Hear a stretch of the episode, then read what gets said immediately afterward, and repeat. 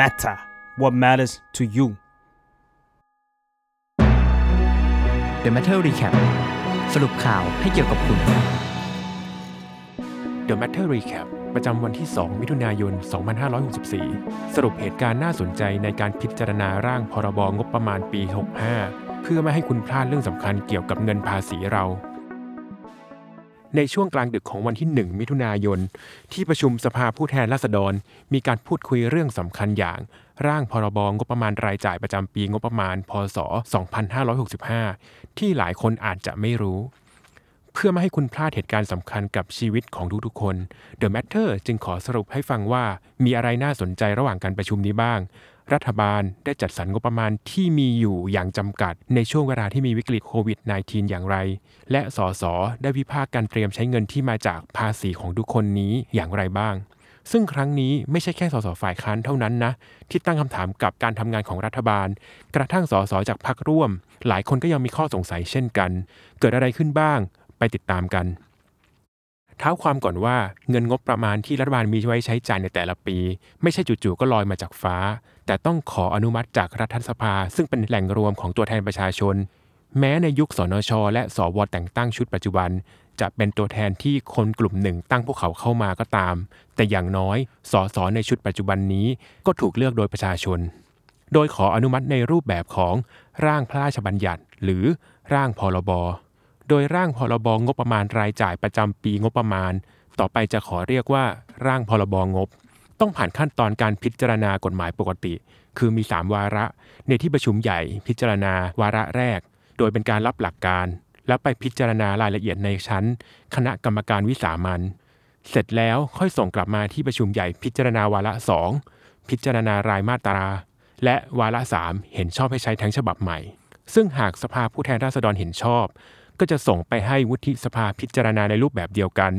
หากเห็นชอบอีก ก็จะประกาศใช้เป็นพระราชบัญญัติต่อไปในราชกิจจานุเบกษา การพิจารณาร่างพรบงบในแต่ละปี จะต้องทำทุกกระบวนการในสองสภา เว้นแต่ยุครัฐประหารที่มักยุบรวมเหลือแค่สภาเดียว โดยมีกำหนดแล้วเสร็จก่อนสิ้นเดือนกันยายนของปีก่อนหน้าปีปฏิทิน ในชื่อของร่างพรบงบนั้นๆ เช่นร่างพรบงบปี 2564 ก็ต้องทำให้เสร็จภายในเดือนกันยายนของปีพศ 2563 เพราะปีงบประมาณของราชการไทย จะใช้เหลื่อมปีกับปีปฏิทิน คือเริ่มเดือนตุลาคมของปีก่อน ไปสิ้นสุดของเดือนกันยายนของปีถัดไป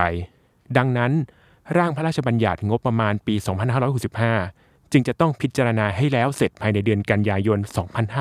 2564 โดยเดิมพันของร่างกฎหมายนี้สูงกว่าร่างกฎหมายอื่น ๆ เพราะหากไม่ผ่านนายกรัฐมนตรีต้องยุบสภา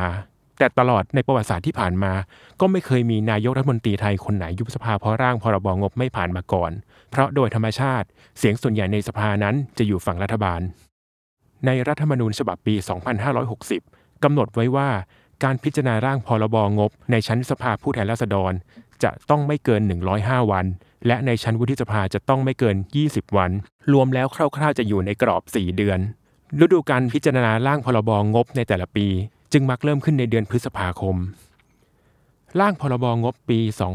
2565 เข้าสู่การพิจารณาของสภาในวาระแรก ตั้งแต่วันที่ 31 พฤษภาคม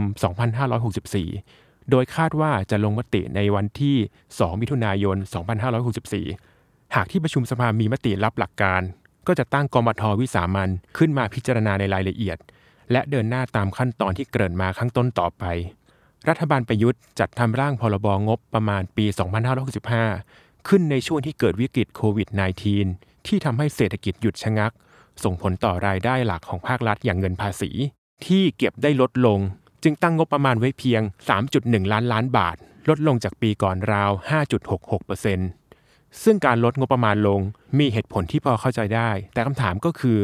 งบกระทรวงไหนถูกลดลงบ้าง หรืองบด้านไหนที่ถูกลดลงบ้าง รายจ่ายไหนที่ยังไม่จำเป็นในตอนนี้ก็ควรจะตัดทิ้งไปก่อน รายจ่ายไหนจะเป็นมากๆให้คงไว้อย่าเพิ่งลด หรือควรเพิ่มขึ้นด้วยซ้ำพูดง่ายๆคือการจัดสรรงบประมาณตามความจำเป็น และเร่งด่วนของสถานการณ์ปัจจุบัน ที่มีวิกฤตโรคระบาดอย่างโควิด -19 ซึ่งนั่นเป็นหัวใจสำคัญที่ทำให้รัฐบาลประยุทธ์ถูกวิพากษ์อย่างหนักในการประชุมสภาตลอด 3 วันที่ผ่านมา จนเจ้าตัวต้องยกเรื่องเก่าๆอย่างโครงการรัฐจำนำข้าวมาตอบโต้ ทั้งนี้ในการอภิปรายร่างพรบงบปี 2565 ยังมีการพาดพิงไปถึงพรกกู้เงิน 1 ล้านล้านบาทในปีก่อน และพรกกู้เงิน 5 แสนล้านบาทในปีนี้ด้วย การประชุมสภาเพื่อพิจารณาร่างพรบงบปี 2565 ที่มีสสร่วมลงชื่อขออภิปราย 55 คนตลอดทั้ง 3 วัน เริ่มขึ้นอย่างเป็นทางการหลังจากพลเอกประยุทธ์จันโอชา นายกรัฐมนตรีและรัฐมนตรีว่าการกระทรวงกลาโหม ก้มอ่านเอกสารที่จัดเตรียมมา ใช้เวลา 1 ชั่วโมง 30 นาทีจนเสร็จสิ้น วิโรธลักษณะอดิศรสสบัญชีรายชื่อพักก้าวไกล เปิดฉากอภิปรายการจัดทำร่างพรบงบปี 2565 ว่า รัฐบาลชุดนี้ไม่มีสามัญสำนึก จัดลำดับความสำคัญไม่เป็น ไม่รู้ว่าอะไรควรเร่งด่วน อะไรควรชะลอ อะไรควรจ่าย อะไรไม่ควรจ่าย โดยเขาให้ข้อมูลว่า งบด้านการป้องกันประเทศถูกปรับลดลงแค่ 4.9%แต่งบของกระทรวงสาธารณสุขและงบการศึกษา กลับถูกปรับลดลงในสัดส่วนที่มากกว่า งบสาธารณสุขถูกปรับลด 10.8%งบการศึกษาถูกปรับลดถึง 5.5%ประเทศที่ไม่ป้องกันชีวิตของประชาชน ไม่ให้ความสำคัญกับอนาคตของประชาชน แล้วจะป้องกันประเทศแบบนี้ไปเพื่ออะไร วิโรธยังให้ข้อมูลเรื่องงบจัดหาอาวุธยุโทโธปกรณ์ของกองทัพบบกและกองทัพเรือ ซึ่งเพิ่มขึ้นอีกหลายพันล้านบาทด้วย สภาพของประเทศในทุกวันนี้ เปรียบเสมือนบ้านที่พ่อแม่มาล้มป่วย ตกงาน แต่ลูกทรพีก็ยังจะตื้อซื้อของเล่นให้ได้ วิโรธกล่าว ต่อมาสิริกัญญาตันสกุล สสบัญชีรายชื่อจากพรรคก้าวไกล ย้ำต่อไปว่า เมื่อต้องเลือกตัดงบมารายจ่ายลง แต่รัฐบาลไม่กล้าเผชิญหน้ากับรัฐราชการ ไม่กล้าตัดงบที่ลงตรงๆ ไปยังกระทรวงกรมต่างๆ แต่กลับตัดงบสวัสดิการของประชาชน เช่น หลักประกันสุขภาพแห่งชาติหรือบัตรทอง ถูกตัดไป 2,000 ล้านบาท ประกันสังคมถูกตัดไป 19,000 ล้านบาท กองทุนสวัสดิการประชารัฐถูกตัดไป 20,000 ล้านบาท การเคหะแห่งชาติ และกองทุนการออมแห่งชาติถูกตัดงบไปครึ่งหนึ่ง งบประมาณด้านการศึกษาถูกตัดไป 24,000 ล้านบาท งบกองทุนส่งเสริมวิทยาศาสตร์ วิจัย และนวัตกรรมถูกตัดไป 5,000 ล้านบาท งบส่งเสริมกองทุน SME ถูกตัด 40%งบประมาณแผนบูรณาการการพัฒนาเศรษฐกิจฐานรากถูกตัดไป 50%แผนบูรณาการการพัฒนาอุตสาหกรรมและบริการแห่งอนาคตถูกตัดงบไป 20% ยังไม่ต้องพูดถึงว่ารัฐบาลไม่ได้ตั้งงบชดเชยความเสียหายให้ผู้ประกอบการ ที่ถูกสั่งปิดมาถึง 3 รอบ ไม่เคยได้เงินชดเชยแม้แต่บาทเดียว จากการจัดสรรงบประมาณที่ไม่มีประสิทธิภาพ สสก้าวไกลรายนี้จึงเรียกร้องให้รัฐบาลถอนร่างพรกกู้เงิน 5 แสนล้านบาท ที่กำลังจะเข้าสู่สภา และให้นายกต้องลาออกเพื่อแสดงความรับผิดชอบให้รัฐบาลใหม่ออกพรบกู้เงิน และจัดทำงบกลางปีเพื่อชดเชยสวัสดิการการศึกษา และงบประมาณฟื้นฟูประเทศ ขณะที่พักเพื่อไทยก็ส่งสสนับสิบชีวิตมาอภิปรายร่างพรบงบปี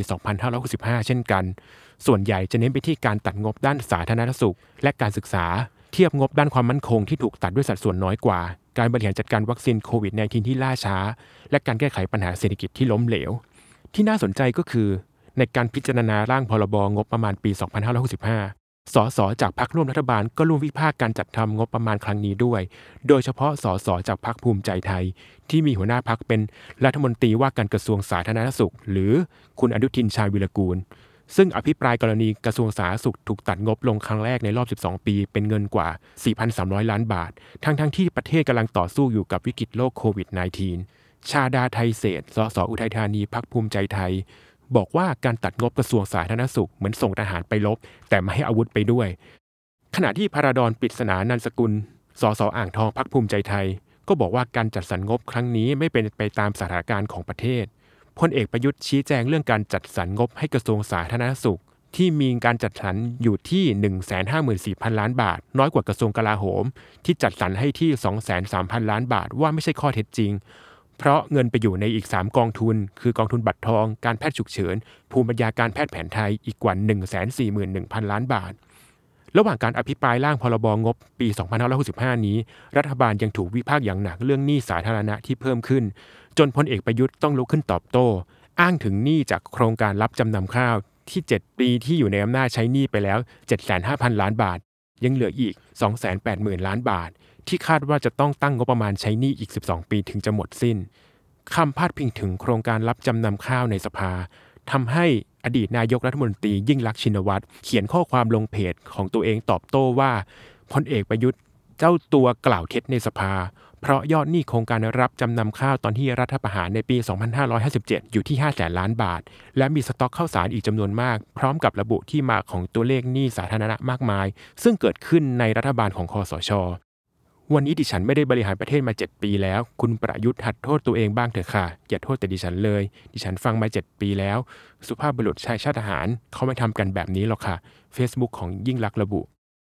ยังมีการอภิปรายงบอื่นๆที่น่าสนใจ เช่นเบญจาแสงจันทร์ สสบัญชีรายชื่อพรรคก้าวไกล ที่ตั้งคำถามเกี่ยวกับงบประมาณที่อ้างว่า เกี่ยวข้องกับสถาบันพระมหากษัตริย์กว่า 33,712 ล้านบาท ซึ่งบางโครงการไม่เกี่ยวข้องกับพันธกิจ และหน่วยงานที่ตั้งงบ โดยเสนอให้สำนักงานคณะกรรมการพิเศษ เพื่อประสานงานโครงการอันเนื่องมาจากพระราชดำริ หรือกปร เป็นแม่งานในการดูแลและจัดลำดับความสำคัญ เพื่อไม่ให้เกิดความซ้ำซ้อน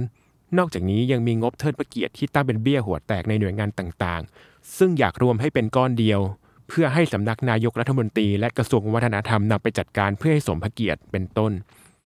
แต่ทั้งหมดที่ไล่มา ยังเป็นการอภิปรายร่างพรบงบประมาณปี 2565 ในวาระแรกเท่านั้น ยังมีการพิจารณาในชั้นกมทวิสามันรวมไปถึงวาระ2และวาระ3ที่น่าจะเข้มข้นกว่านี้รออยู่อีกในอนาคต อยากให้ติดตามกันต่อไป เพราะงบประมาณเกือบทั้งหมดที่รัฐบาลใช้ก็มาจากภาษีของประชาชนแทบทั้งสิ้น พูดง่ายๆ นี่คือเงินของพวกเราจึงเป็นสิทธิ์ที่ต้องรู้ว่า เขาจะเอาไปใช้ทำอะไรกันบ้าง ติดตามรายการ The Matter Recap ได้ ในทุกช่องทางของ The Matter Podcast ครับ